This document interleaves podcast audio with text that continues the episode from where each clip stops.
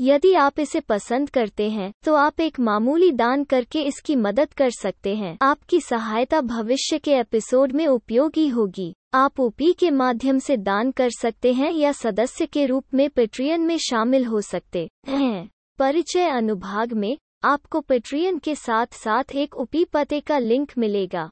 If you like it, you can help it out by making a modest donation. Your assistance will be useful in future episodes. You can donate through UPI or join Patreon as a patron. In the About section, you will find a link to Patreon as well as a UPI address.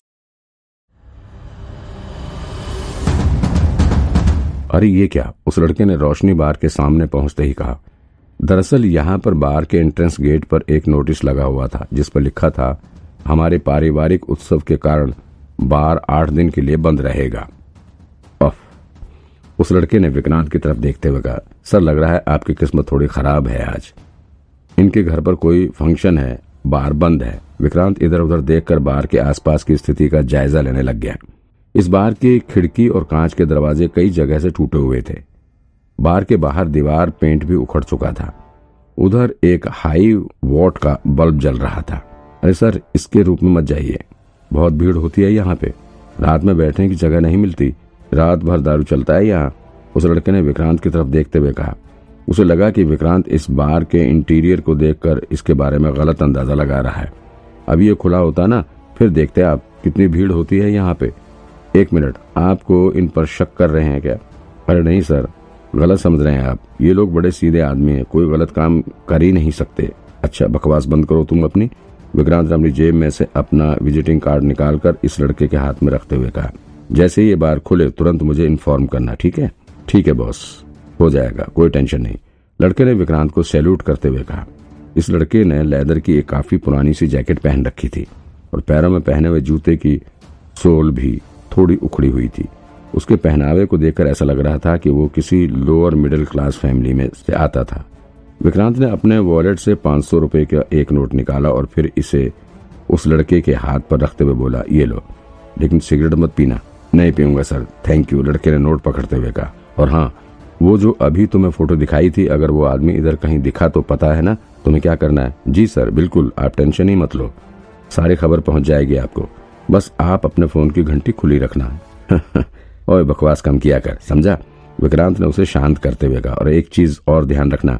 ये secret investigation है, किसी को इसके बारे में पता नहीं चलना चाहिए, समझे? समझ गया बॉस अब समझ गया। टेंशन ही मत लो आप। उस लड़के ने विक्रांत को सैल्यूट करते हुए कहा। विक्रांत ने अपना सिर हिलाया और फिर वो पेट्रोलियम फ्रेंचाइजी के फ्लैट से निकल गया। आज उसे भले ही यहाँ से कोई खास सबूत नहीं मिला था, लेकिन ये लड़का विक्रांत के काफ़ी काम आ सकता है। ये उसे यहाँ पर होने वाली सभी घटनाओं की इन्फॉर्मेशन देता रहेगा। ऐसे भी इस लड़के को पाँच सौ देना कोई खराब डील नहीं थी। आज के फ़ील्ड वर्क के बाद विक्रांत को सारे इन्फॉर्मेशन को ठीक से नोट करने की ज़रूरत थी। इसलिए वो यहाँ से सीधे पुलिस स्टेशन के लिए रवाना हो गया। अभी विक्रांत की गाड़ी पुलिस स्टेशन के बाहर ही पहुँची थी कि उसके व्हाट्सएप पर एक मैसेज आया। विक्रांत ने मैसेज खोला तो देखा कि ये नैना का मैसेज था और उसने लिखा था, विक्रांत, मैं घर पहुँच गई हूँ। कुछ दिनों में वापस आऊँगी। तुम ध्यान रखना अपना। मैसेज के लास्ट में एक स्माइली फेस बना हुआ था। इसके अलावा उसे व्हाट्सएप पर और किसी का मैसेज नहीं आया था। विक्रांत नैना के इस मैसेज को देखकर सोच में पड़ गया। सच में नैना का घर कहीं दूसरे देश में है क्या? उसके जाने के दो दिन और तीन रात के बाद ये मैसेज मिला है। अगर वो इतनी देर तक फ़्लाइट में थी तो इसका मतलब उसका घर जापान या अमेरिका से भी दूर है क्या? और अगर इतनी दूर नहीं है तो फिर वो इतनी देर तक फ़्लाइट में क्या कर रही थी? इसके साथ ही विक्रांत नैना के घर वालों के बारे में सोचने लगा। वो अभी नैना को तुरंत ही इस किडनैपिंग केस के बारे में बताना चाहता था, लेकिन अभी वो कुछ नहीं कहना चाहता था। काफ़ी देर तक सोचने के बाद विक्रांत ने नैना का हाल भी पूछा और उसे जल्दी से लौट आने के लिए कहा। लेकिन नैना की तरफ़ से फिर कोई रिप्लाई नहीं आया। पहले की ही तरह इस बार भी विक्रांत बस नैना के रिप्लाई का इंतज़ार करता रहा। काफ़ी देर तक नैना का रिप्लाई न आने के बाद विक्रांत को लगा, शायद उसके घर वाले बहुत ज़्यादा स्ट्रिक्ट हैं और उन्होंने नैना को इंटरनेट चलाने की भी छूट नहीं दी है। इसीलिए वो उसके मैसेज का रिप्लाई नहीं कर रही है। फिर विक्रांत के मन में ये सवाल उठा कि आखिर नैना घर क्यों गई है? फिर इसे याद आया कि घर के लिए निकलने से पहले नैना डिसूजा साहब की दी हुई पीरी डायरी को पढ़ रही थी। ऐसे में हो सकता है कि वो उस पीरी डायरी के पेंडिंग केस को सॉल्व करने की तैयारी कर रही हो। हो सकता है कि नैना अपनी माँ की मदद से खुद के लिए और विक्रांत के लिए स्पेशल परमिशन लेने के लिए गई हो, ताकि वो वापस लौटकर इन पेंडिंग केस को सॉल्व करने के लिए काम कर सके। खैर, अब जो भी हो, नैना के वापस लौटने के बाद ही पता चलेगा। इसी सोच के साथ विक्रांत अपने ऑफ़िस के भीतर जाने लगा। अभी वो अंदर जा ही रहा था कि अचानक से टीम बी का लीडर चेतन भागते हुए उसके पास पहुँचा। अरे विक्रांत, तुम कहाँ थे? अच्छा हुआ तुम वापस आ गए। ये देखो, ये। चेतन ने विक्रांत के आगे फ़ोन करते हुए उसे एक वीडियो दिखाने लगा। इस वीडियो में एक औरत अपनी बेटी की फ़ोटो खींच रही थी। वो अलग अलग एंगल से अपनी बेटी की फ़ोटो खींचे जा रही थी। बाद में वो अपनी बेटी के साथ अलग अलग एंगल से सेल्फी भी क्लिक कर रही थी। क्योंकि विक्रांत अभी आज ही म्यूज़िक स्कूल के पास घूम कर आया था। ऐसे में वो तुरंत समझ गया कि ये वीडियो वहाँ म्यूज़िक स्कूल के गेट पर लगे सीसीटीवी कैमरे से रिकॉर्ड हुआ है। लेकिन उसे ये नहीं समझ आ रहा था कि चेतन उसे ये वीडियो क्यों दिखा रहा है। ये कौन है? मैं मैं तो जानता नहीं इसे। विक्रांत ने चेतन की तरफ़ ध्यान से देखते हुए पूछा। अरे, इस वीडियो को ध्यान से देखो। ये ठीक उसी टाइम का वीडियो है जब म्यूज़िक स्कूल के पास से विजय सेंगर की बेटी को उठाया गया था। चेतन ने जवाब दिया ओ समझ गया। विक्रांत ने कहा, तुम्हारा मतलब कि इस औरत के फ़ोन में हमें किडनैपर की फ़ोटो मिल सकती है?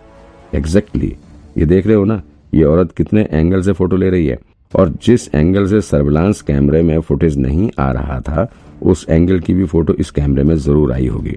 इसमें ज़रूर उस किडनैपर की कोई ना कोई फ़ोटो ज़रूर आई होगी। हम्म बहुत सही। गुड जॉब विक्रांत ने कहा तो फिर हमें जल्द से जल्द इस औरत को ढूंढना होगा। हाँ मैंने एक टीम पहले से ही लगा दिया है। चेतन ने जवाब दिया हमें अब बहुत सीरियस अटेंशन देना होगा। और हाँ विजय सेंगर के कन्फेशन को टीवी पर ब्रॉडकास्ट करवा दिया गया है। और पुलिस ने उसे अरेस्ट करने का डॉक्यूमेंट रेडी कर लिया है। चेतन ने आगे कहा, लेकिन उसके कनेक्शन को टेलीकास्ट करने के बाद भी अभी तक किडनैप हुई बच्ची के बारे में कुछ भी नहीं पता चला है। इसका मतलब ये है कि रोहन आसानी से इस बच्ची को नहीं छोड़ने वाला है। इसके बाद चेतन ने विक्रांत को एक कोने में जाकर कहा, मैंने सुना है कि हेडक्वार्टर में ये बात शुरू हो गई है। कि अब डीएन नगर ब्रांच ये केस हैंडल नहीं कर सकता है। और हाँ हेडक्वार्टर के सीनियर को तो अभी ये पता ही नहीं है कि रोहन नेगी ही इस किडनैपिंग में इन्वॉल्व है।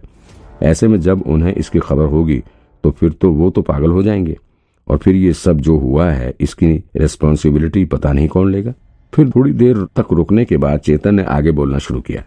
क्या पता, कल सुबह तक हेडक्वार्टर तक भी किडनैपिंग की खबर पहुँच जाए। और फिर जैसे ही ये न्यूज़ बाहर आएगी तो रोहन को भी इस बारे में पता चल जाएगा। और फिर तो विजय सेंगर की बेटी की जान भी खतरे में पड़ जाएगी। इसलिए हमें जल्द से जल्द इस किडनैपिंग केस को सॉल्व करना है। चेतन की बात सुनकर विक्रांत काफ़ी नर्वस हो रहा था।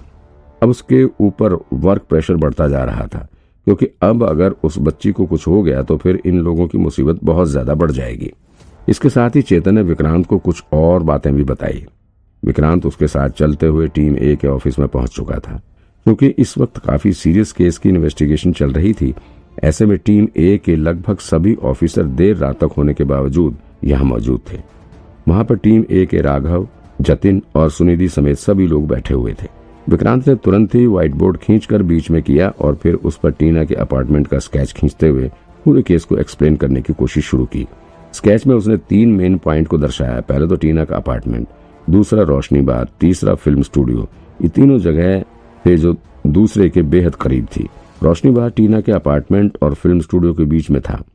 और सबसे बड़ी बात, टीना का अपार्टमेंट से फ़िल्म स्टूडियो के बीच की दूरी पैदल जाने पर ज़्यादा से ज़्यादा दस मिनट में तय की जा सकती थी। अगर मर्डर कोई किसी गाड़ी से है तो फिर दो मिनट भी नहीं लगेंगे। इन तीन लोकेशन के अलावा एक चौथा लोकेशन था रोहन नेगी का घर, जो कि टीना के घर से दस मिनट की दूरी पर था। यानी कि अगर कोई टीना का मर्डर करके रोहन नेगी के बेडरूम में चाकू छुपाने के लिए जाता है तो फिर उसे ये करने में महज दस मिनट लगेंगे। अगर वो पैदल गया तो और अगर गाड़ी से गया तो फिर इससे भी कम समय। उधर रोशनी बाहर से टीना के अपार्टमेंट तक जाने और वहाँ से लौटकर आने में महज पाँच से सात मिनट लगते। हैं यानी कि उस रात विजय सेंगर अगर बाथरूम में के बहाने भी बाहर से निकलकर आता है तो भी वो टीना का मर्डर करके वापस दस मिनट में रोशनी बार पहुँच सकता था। लेकिन उस दिन विजय कहीं गया ही नहीं था। शाम के सात बजे से रात बारह बजे तक रोशनी बार में बैठकर शराब पीता रहा। उसके साथ कोई उसका दोस्त भी था। उसने भी अपनी गवाही दे दी थी। दूसरी बात, अगर विजय ने टीना का मर्डर किया था तो फिर उसके पास इतना वक्त नहीं था कि वो टीना को मारने के बाद हथियार ले जाकर रोहन नेगी के बेडरूम में छुपाए। इसका मतलब विजय ने ये खून नहीं किया है। तो अगर ये मर्डर विजय ने नहीं किया और रोहन ने नहीं किया तो फिर कौन हो सकता है? आखिर टीना गांधी को कौन मार सकता है? कुछ देर तक सोचते रहने के बाद विक्रांत ने रेड कलर का मार्कर उठाया और व्हाइट बोर्ड पर लिखे एक नाम के ऊपर गोला मार्क कर दिया। अभी तो मुझे सबसे ज़्यादा शक इसी आदमी पर हो रहा है। अंकित अंकित तलवार, रोहन नेगी का सोतेला भाई। उस वक्त अगर कोई सबसे ज़्यादा संदिग्ध लग रहा था तो वो वही था।